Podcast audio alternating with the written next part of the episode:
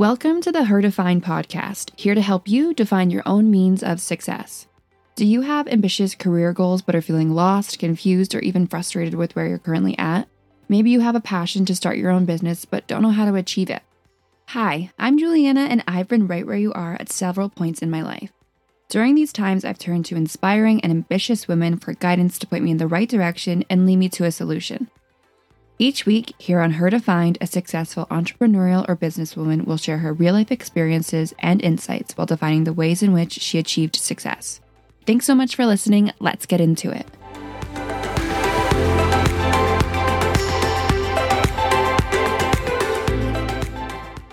Hey everyone, and welcome back to the Her Defined podcast. I am so excited for you to listen to today's interview. This guest is truly remarkable. She was not made to be subtle and has made it her mission to amplify the voices of women, particularly Black women and women of color. Celina Caesar Chavannes is an equity and inclusion advocate and leadership consultant, and a former member of parliament who served parliamentary secretary to Prime Minister Justin Trudeau and to the Minister of International Development. During her term as MP, Celina advocated for people suffering with mental illness and was awarded the Champion of Mental Health Parliamentarian in May 2017 by the Canadian Alliance of Mental Illness and Mental Health. She was also named one of the most influential people of African descent, Global 100 Under 40, Politics and Governance and Black Parliamentarian of the Year in 2017, and featured in the April 2018 edition of O by Oprah Winfrey magazine entitled What Would You Stand Up For? Before entering politics, she was a successful entrepreneur, launching and growing an award winning research management consulting firm with a particular focus on neurological conditions.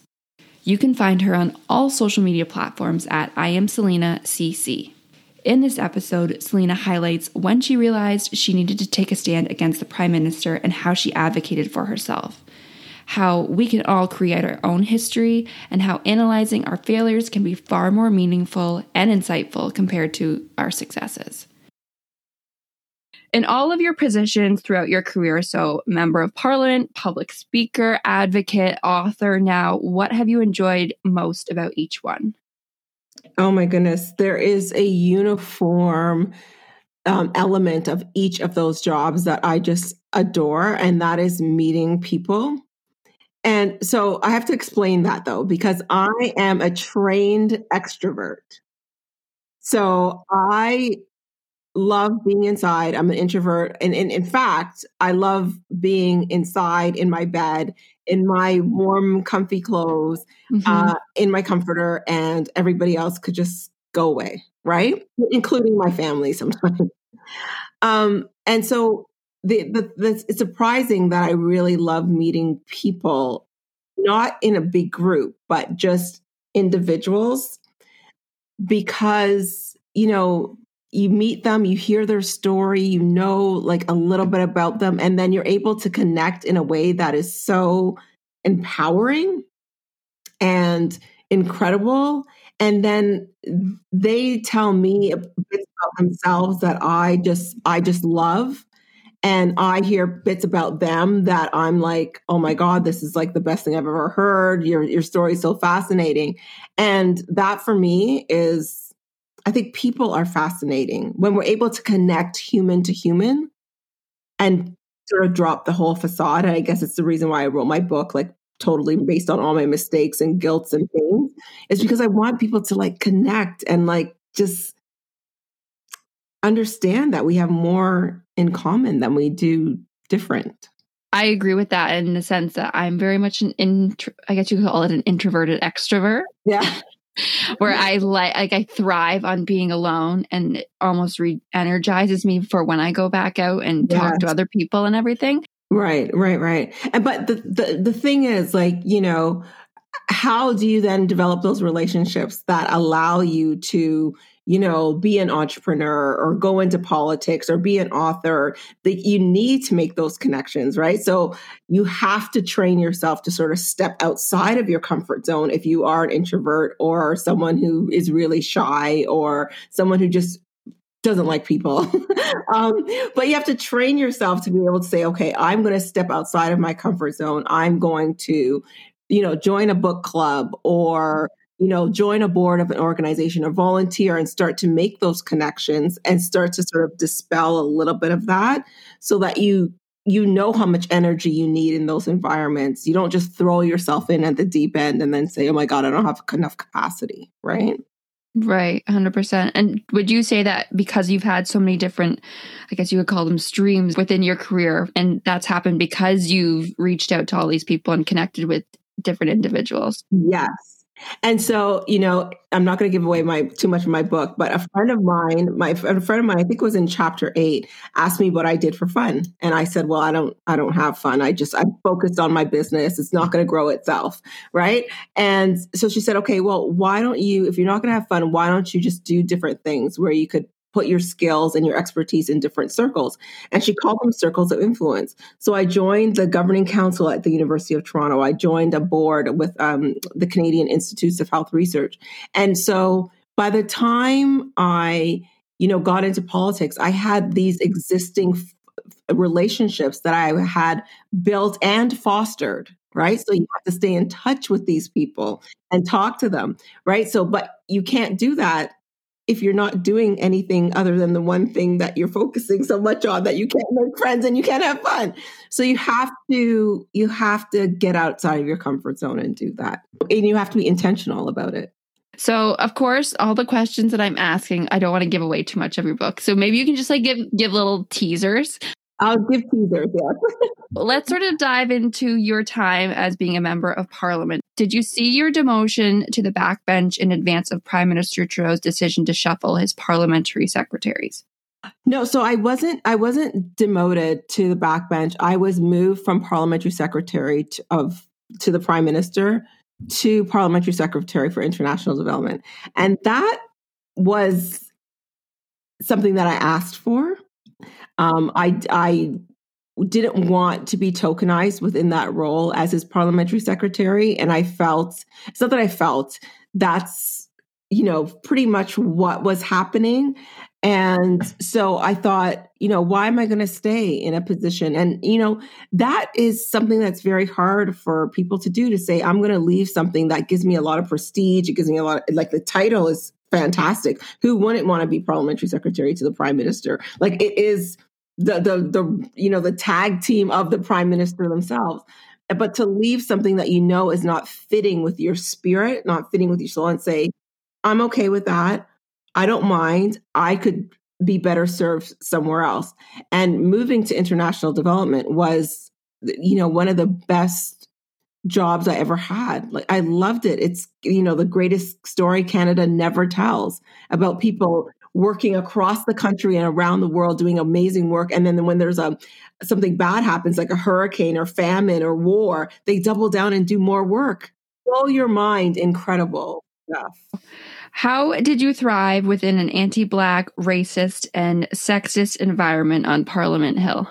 What a question. What a question. Well, you know, the thing is, is that what in 2015, I had signed up with a government that said that, you know, add women change politics, diversity is our strength. So that was a real intersectional feminist kind of mantra for me. And I was really excited to be a part of that team that was going to be able to fulfill its mandate and not just fulfill a mandate to Canadian people. I didn't think I had to worry about what was happening internally. I just thought, you know, this is what we're going to be doing externally. Little did I, but the thing is, in the back of my mind, I always said, I don't want to fight liberals for the sake of fighting liberals. Like I, will fight with conservatives, I'd, like the opposition, right? But I don't want to fight my own party. And it found, you know, after a while that I was being excluded. I was like the misogyny, the sexism, the racism that I was experiencing was beyond something that I I knew I didn't need to tolerate. Like, you know, I'm not I'm not someone who's like at the beginning of her career and sort of, you know, trying to to figure these things out. And, you know, in chapter 10 of my book, I did a lot of that. I did a lot of the figuring out what's going on. Is this real? Am I, is this seriously happening? And then by 2019 or 20, the, the end of 2017, I was just like, yeah, this is really happening, but I still have this job. So do I use this opportunity to amplify voices of people that I know need that amplification? or do I cower? And you know, I just thought, no, let's let's do this. Let's amplify the voices. Let's bring the noise. Let's rattle the cages and break some glass ceilings along the way. Amazing. I love it. So this sort of ties into that whole feeling and um, amplifying those voices. Can you elaborate on that immense pressure of being asked to, you know, not step down or, or not to make the announcement that you will no longer be a member of parliament and you were asked to hide that or to not announce that, but you knew you had to. What was that like? So, you know what? It's interesting because that's how misogyny works, right? So, when you are being asked by someone, a male in power, to defer what you want in order to appease what they want. And it was interesting for me in that moment because, you know, I had we just had this phone call. I told off the prime minister and um, in, in in a very you know colorful way. So for context for your listeners, I, t- I was calling the prime minister to tell him that I was not going to run in the next election. He told me off and told me I had to wait because he couldn't have two powerful women of color, Jody Wilson Raybould resigned that day too, announced that they were leaving on the same day, which is like, yo, dude, like that has nothing to do with me. And then went on to tell me how you know I should appreciate him and the privilege and all, I was just like I'm sorry I worked hard while I was here. And you know you have this moment where you're like thinking of all these things that you've done to get here. You didn't you didn't steal the job. You didn't borrow it. He didn't give it to you. You worked hard. Mm-hmm. and at that moment I was just I just said you know what? Screw you. Screw you motherfucker. Yes. And you know and i said like i worked hard. Like i worked hard to be here. And you know immediately after that my husband so we hang up the phone and my husband says you know maybe you should just delay the announcement and it was so interesting for me because my husband's job is to protect me. So he's always going to try to protect me because he knew i was really upset. But that moment was really defining for me because it was an ability to stand in your own power, to say, you know, we tell women, girls, people with intersecting identities to stand up for themselves, to not allow bullies to push them around, to not allow things to happen that you know shouldn't be happening. And in that moment, I was able to say, no, you're not going to push me around. What he wanted me to do was say, oh, okay, sorry, yeah, okay, I will delay it. And I was like, yeah, I might delay it, but I'm not letting you talk to me anyway. Right. You know, and that for me was a message that I think, you know, young, especially young women and girls needed to hear that they don't have to accept bad behavior. They don't have to settle. They could leave and they could leave and they could swear like who made up this rule that we have to sit quietly or be seen and not heard or something like that like and so well spoken too right? Yeah you know like we're articulate and smart and then every now and again you got to drop a motherfucker like you like you need to right? yes exactly and and they said something there's some kind of correlation between the quantity of you swearing and your your iq like you must be a mm-hmm. genius at this point right so anyhow i just think that you know when we think about these rules that are made you know keeping up with the joneses um, women should be seen and not heard like who made up these rules and where were the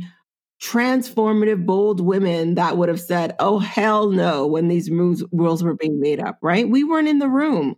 We weren't there. And yet we tried to fit into this, this narrative that has, ex- has always excluded us. So now, you know what we're going to do as her defined? We're going to redefine and her define all the rules. Yes, definitely. So, in your opinion, out of all of your, well, what I think are amazing achievements, what is your greatest achievement? My greatest achievement, and this is going to sound so totally uh, ridiculous, but it, are my children.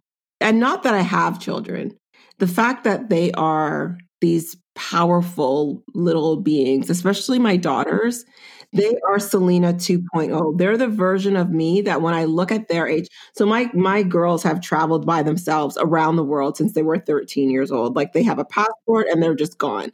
Um, you know, my my 21 year old, she just finished her law degree when Trump got elected, she said, you know, uh, mom, I need uh, 150 bucks. I'm like, why? Like, okay. As I'm counting out the money, I'm like, where are you going? like, I'm going to Washington to protest. And I was like, okay, just be careful. And remember that I work with the government of Canada. So don't go down there and say anything anti government, right? First thing she does, gets down there and it's like, oh, I just did an interview with the CBC. I'm like, no, oh my God, no, don't. Are you nuts? But yeah, they are these, you know, totally fierce, independent women that I never had an opportunity to do that because my parents were so strict. I didn't have that opportunity. And I just see them and I'm like, oh my God, you're doing what? Like, what are you doing next? Oh, it's so exciting. like, I'm so excited for them. Mm-hmm. And that's that's my biggest accomplishment. But you know, it's it sounds really selfish that they're like my my biggest accomplishment, but they they push me. They push me to do better because I, they're so much greater than I ever was at their age. They push me to always like excel, and therefore they push me to excel for all of our kids, like for all young people who are like they want to see a world changed. And so through them, I keep going. I keep the advocacy. I keep the activism going when they see me, I remember that day, you know, sitting as an independent. So I, I had the phone call with the prime minister, and then I sat as an independent. And, you know, I start off my book talking about that day after, like the next day after coming a sitting as an independent.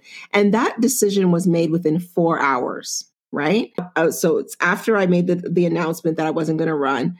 Then Jody Wilson Raybould's thing comes up where there's this SNC Lavalin scandal, and she's saying that she's being bullied by the prime minister and PMO. And everybody within PMO is saying, no, that didn't happen. No, that didn't happen. And we had just come out of a Me Too movement where we said, believe women, believe her. And I found it so interesting that the, my colleagues could believe her when it was convenient and leave her when it was not. And that day of making that decision, I just thought, how am I going to look my daughters in the eye if I don't stand up for this woman? How am I going to ever look at my daughters who are, who are my heroes and say, I didn't stand up for her when I could have? irrespective of all and i did all the mental math of all the consequences i knew i'd probably never work again the only reason i'm working right now at queens is because jane philpott hired me I have not worked for a year, uh, uh, over a year. I could not find a job. And so I knew that there'll be consequences speaking out against somebody very powerful like a prime minister, but nothing could be more disappointing or more powerful than the disappointment of my own kids looking at me for not standing up for for someone who needed me to. Yeah. Wow. Is there one piece of advice that has stuck with you today or that you can always relate to? The one piece of advice that I wish I knew earlier that I'm going to, I, I relate to that will stick with me forever is to be my authentic self. Just like we were talking about earlier, not trying to fit, not trying to to fit into that mold, to fit into that narrative that somebody with limited imagination came up with, to actually think about how much better a space could be if I don't try to lose part of myself or hide part of myself or to say part of myself isn't good enough or quiet myself to fit into there. You know, and I think right now when we're talking about how you redefine these rules or you herdifine these rules is to say that we are going to show up 100% authentic. And not only that we're going to show up 100% authentic authentic and we're going to protect each other while doing it because we know that in spaces it, there's so much violence when we show up authentically. There's you know we're either too girly or our voice is too high or we're too emotional or we're too this or we're too that. We're always too something for someone. And in those moments we need to say no no no she's not too emotional. In fact she's not emotional enough. We need to protect each other as we are being authentic. Otherwise it just won't work. Well growing up you're always trying to push away from your authentic self just because you just want to fit in so badly or just yes. you know hide away which is really upsetting because now I'm still in that cycle where sometimes I'm like, oh, maybe I'll just go with like the status quo. But a lot of the, myself now is pushing away against that. But like it's taken a quarter of a century to figure that out, right? But that's early though. Like you're, you, that's a good time to figure it out. You know, like I'm 40, I'm going to be 47 this mm-hmm. year and just figuring that out. Like, you know, in, 20, in, in September of 2017, where I said, you know, that's it. I need to show up as my authentic self because it's killing me to, to try to fit into politics. It was never designed for me to be there in the first place. It wasn't designed for women. It wasn't designed for indigenous people, people of color. We didn't have the right to vote. So it wasn't designed for, for us to be there. And then I'm trying to fit in. And then I just said, forget it. Be authentic, Celina. They're going to talk about you anyway. Might as well give them something to talk about. So, in your book, Can You Hear Me Now, is based on the story of you falling in love with who you are and finding your voice in the unlikeliest of places. So, of course, without giving too much away, can you name off maybe a few tips or advice or techniques of how you went about finding your voice? Oh my goodness. And it, it's a perfect segue into our last uh, segment. It is about re-finding that child right? That child that has been pushing things away, pushing so that you could fit in with the cool kids and fit in with the jocks and fit in with the cliques at high school and then fit in at work and fit in here. And what I found was, and I say it in the book, you know, the three year old version of Celina was the most powerful version because the three year old self used to sing naked at the top of the stairs. Rod Stewart if you want my butt, think I'm sexy. And I can't sing. I'm one of those people that, you know, on um what's that show with Simon Cowell, American Idol, and the person comes on and they're like, ah! and and Simon's like, Are you serious? It's a no from me. Yeah, yeah right. And I'm like, a no. What are you talking about? Did you not hear that note? and Simon's like, no, that wasn't a note, honey. that was something, but it wasn't a note. I hold my ear and I'm like, babe, this note. He's, my husband's like, no. But three year old Celina didn't care. She didn't care. She sang, and people would be like, you suck. Shut up. And your body is scrawny. Go put the clothes on. And she'd be like, yeah, okay, I'll do, I'll be back tomorrow.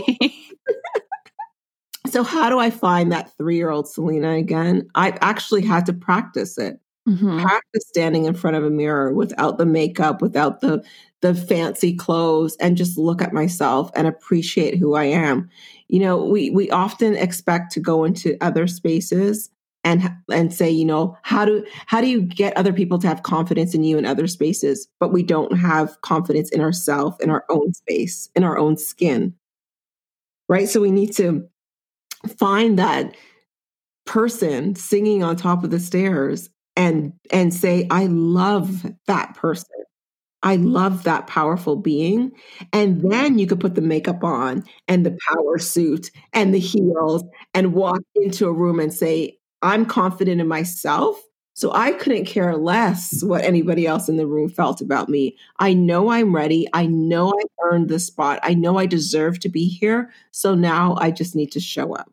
Do you do like morning mantras or do you read or you listen to music? Like, how do you? All of the above. All of the above. So it is the mantras and it, it's meditation, right? So I I do I am meditations. I am all the things that I want to manifest. So I do that. I read, I and I read a lot of spiritual books. So I read a lot of heavy like equity books, right? Things like how to be anti-racist and stuff like that.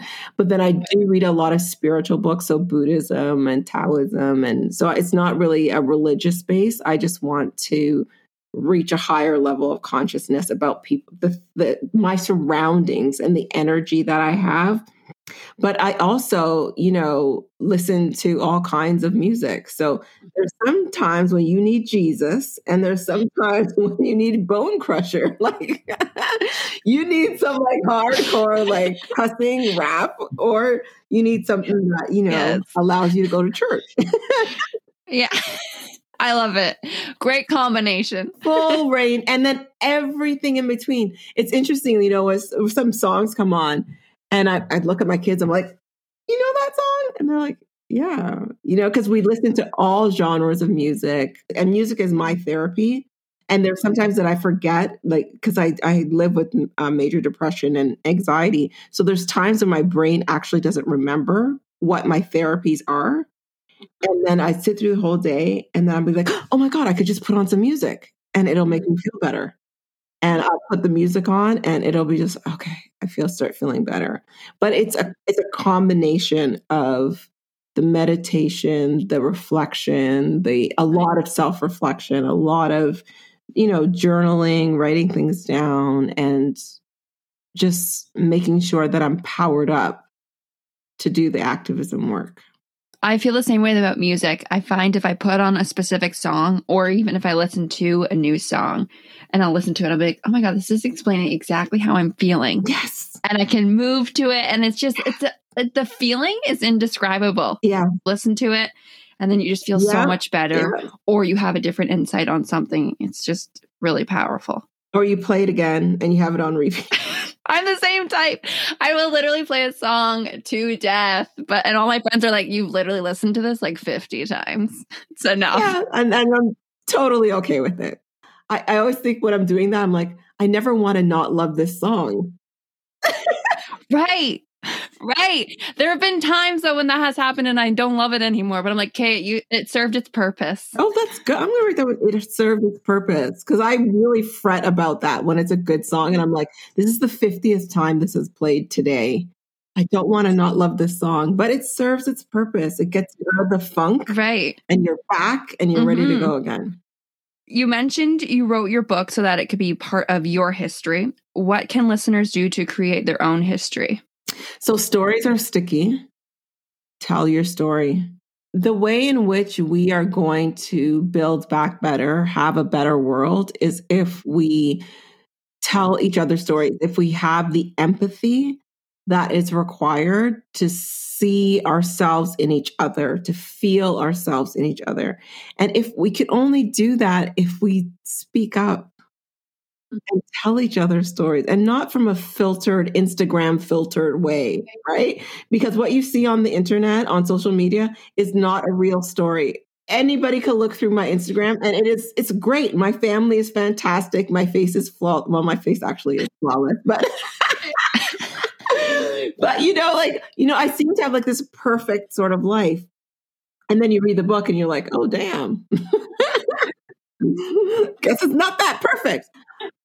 But if we if we want the empathy that is required to change the world, to look out for each other, to understand why we need to still advocate for people who have less than, advocate for people who are vulnerable and marginalized, we need to tell our stories. And we need to tell our stories of pain and hurt and guilt so that we could heal together.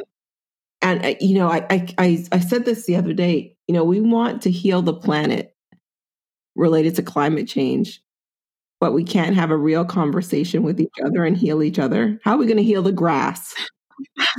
How the hell you go heal the grass? You can't heal each yeah. other, right? Like you, you want to heal the, the ocean, but you can't heal each other. You can't talk to each other. Like that doesn't make any sense. Let's try to heal each other, and maybe we'll generate enough capacity to heal the grass, and then the trees, and then our water, and our air. In the same way that we see the Me Too movement and then it bubbled into like and festered into all this ugly stuff. We're talking about racism and then it festers into this. That's what our planet is doing right now. It's festering into the look at the oceans festering with crap. How are you going to heal that? We have to get right back to a very, very basic source. It's a love source, it's an empathy source, it's a connecting to one another source. And that's why, like, platforms like this, they're so critically important what you're doing. So critically important to be able to share these stories, share these lessons in unconventional ways. This is not going to be mm-hmm. on the six o'clock news. But you are using your platform, your privilege Mhm. to be able to talk about things that will give each other people power. And th- this is the thing about privilege. Privilege becomes a problem when people one don't recognize they have it because then they can't use it for good. If you could recognize, like I could recognize the privilege that I have and then use it for good. When people do not recognize their privilege because they're like, "Oh, I don't have privilege." I mean, if you recognize it, then you could use it for good. If you don't recognize it, you keep it for yourself and it it becomes more of an egocentric thing. And so, yeah, we we we totally need to be doing things differently and I applaud you for this this podcast because it's wonderful. Oh, well, thank you so much. I like the point that you said about using your platform because, so just a side note, I'm in like literally in love with Lady Gaga. I just love her so much because one, I love her vocals and everything goes back to the music thing. But what I particularly like about her is that she uses her platform Mhm. for mental health, for gay rights, LGBTQ. She was very active in the Black Lives Matter movement, you know, Yeah. me too, right? yeah. and she's always working to make sure that that platform that she has every cause or belief that she believes in or someone whose voice isn't being heard is going to be heard through hers That's it exactly. That's that's where if you have privilege, understanding privilege is a it's a powerful force in being able to change our world. It's when it's when we don't think that we have it. When we know we do. And rightfully so because it has sort of a negative connotation, you know, you check your privilege. Yeah, we should be checking our privilege. Uh, Mhm. If if you have the capacity to be on the internet at seven o'clock in the evening on your computer with a microphone, you have a heck of a lot of privilege, yes 100% right? So how are you going to use it? Use it for good. describe your ideal day or what consists of a good or great day to you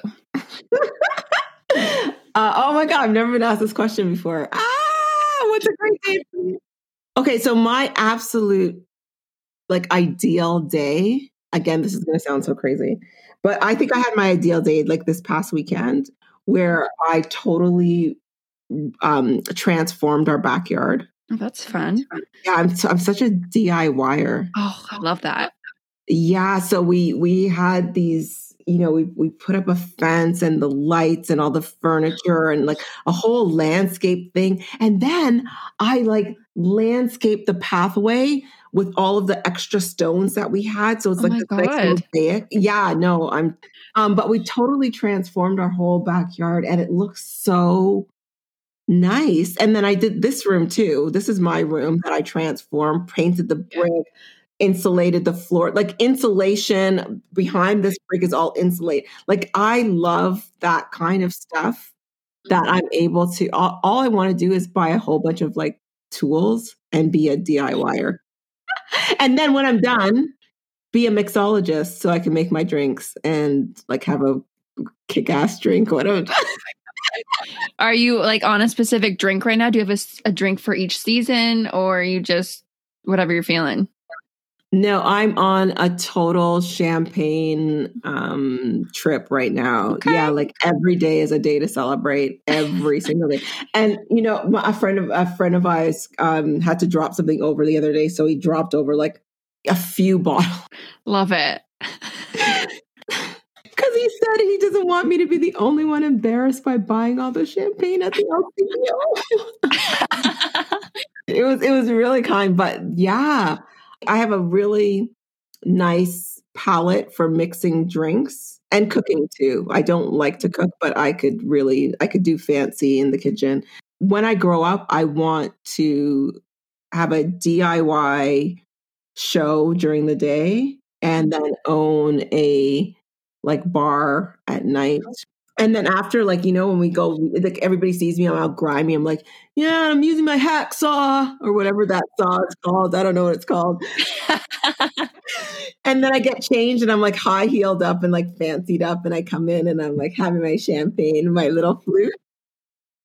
so for each episode, the whole idea is defining your idea of success. So, how do you define success, or what is your definition of success? Another great question. Um, uh, this has changed for me, to be honest. So, success 15 years ago would have been making money because I had a company. Um, right now, I'm also kind of self employed because I work part time at Queen's um, by choice, by design.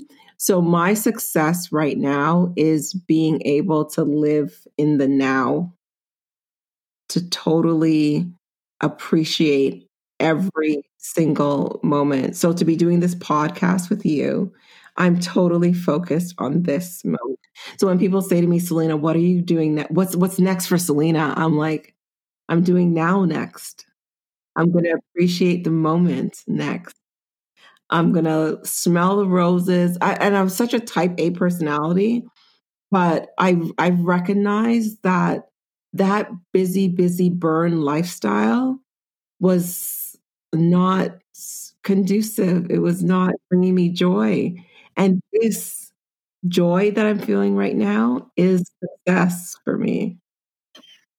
That's amazing. Typically, what I'll ask at like the end of every interview is, "What are some big projects you're looking forward to, or what are you looking forward to?" But I'm going to switch that for you. Okay. So I'm going to say, "What are you most excited about right now?" Oh my goodness, I'm excited about the book. I'm excited about how, like, you know, one by one, I'm hearing people talk about this book and how it's helped them, how they highlight pages, how they have notes in it, how it's, you know, and it, people all backgrounds um, all ages, races, men, women, people in between are just loving the the story and I'm I'm loving that. I'm appreciating that. And I'm also, you know, writing a course that goes with the book. So a journal, but not a traditional journal. It is the it is the how-to manual of Can You Hear Me Now? So how did Celina get from immigrant girl to parliamentary secretary to leader of a G7 country? What are the steps you need to take by her definition? Yeah. I wish I had a soundboard. Some podcasters do where they have that those like things where they play a sound and it goes like this is so much better. My my didn't was so much better. But how I defined doing those things. So I have like a 13 course manual that says, okay, first I have to overcome fear, and this is how you do it. So it's not just reading, there's exercises, there's journaling, but there's actual exercises like homework that you have to do to do that. Yeah. So I'm I'm building that right now. So I'm loving that. Wow. That's amazing. It's like holding you yourself accountable because let's yeah. be honest, you can't get to the next stage in your life if you're not holding yourself accountable. Exactly. Exactly. And more importantly, I think is exactly what you're doing with this po- podcast is giving people the tools to be able to then do it themselves. You're a firm believer that our failures can provide far more value and life lessons than our successes can. What is your advice to those who maybe struggle to look at their failures in a different way and seek out that learning experience? Oh my goodness every single pain, hurt, mistake that you've made, there is beauty in every single one of them. And you know what? To those who are struggling, don't struggle. Let it go. You might not see it right now. So, you know, you make a mistake and you're like, oh, let me dig and find like the lesson in here. Child, you might be still in the mess. So you can't find no message in that mess. So just leave the mess acknowledge. I think at the at least the first thing to do is just acknowledge that there is going to be some beauty that comes from this pain. There is going to be some purpose that comes from this hurt, right? So at least acknowledge that and then put it to the universe and the universe will let you know what that lesson is when it's time when you're ready to receive it. But if you're going and like digging and searching for it it might not come. And that's okay. Just at least acknowledge that there is something that you should be gaining that's beautiful from no matter how terrible the experience is. I say that with a lot of empathy and a lot of understanding that some people are going through some pretty terrible things. Um, and you're just like, there's, it's impossible to see the beauty in this. And the the beauty doesn't mean that you're going to be laughing and joking. It means that you're either going to have resilience or you're going to be able to take this lesson and advocate for someone else so they don't have to experience your pain. It's still painful, it's still going to hurt, but you'll be able to use it for some kind of good. Finally, what's your advice to the next generation of female leaders who are advocating for racial and social justice in addition to gender equality? Show up. Just do it. Showing up is the hardest part. You can't, I, you know, I could say, you know, be authentic and, you know, go out there and do blah, blah. But if you don't show up, you can't be authentic because you're not there. it's very true. so the first thing to do is to show up. You got to show up. The world has no time for you to be small. You go big or you go home. You must. We're living in an age where, you know, a reality TV star could be the president of the United States. No idea is too small. Show up. Show up and, and show the world who you are. Show the world who you are. Let them know who you are. Often we dismiss ourselves because we think, oh, it's that's that idea is not good. It's too small. It's never going to have impact. Watch. Watch it have impact. Believe me, believe me. I don't even know who you are listening right now who's thinking that this idea is too small. It is not too small. It will have impact. I have already manifested it for you. Go do it. Do it now. Get off the podcast. Go. Yeah, yeah, you. I'm talking to you. Go do it now. Thank you so much for listening to the Her Defined podcast. If you enjoyed today's episode, be sure to like, subscribe, rate, and review on Apple Music, Spotify, or wherever you listen to your podcasts. I want your feedback. Do you have any successful entrepreneurial or businesswoman in your life who should be featured on an episode of Her Defined? If so, send me a DM on Instagram at Her Defined Podcast or by email at herdefinedpodcast at gmail.com. Today's episode has been produced and edited by yours truly, Juliana Dallacosta. Be sure to check back next Tuesday for another episode to hear her stories, hear her advice, hear her defined.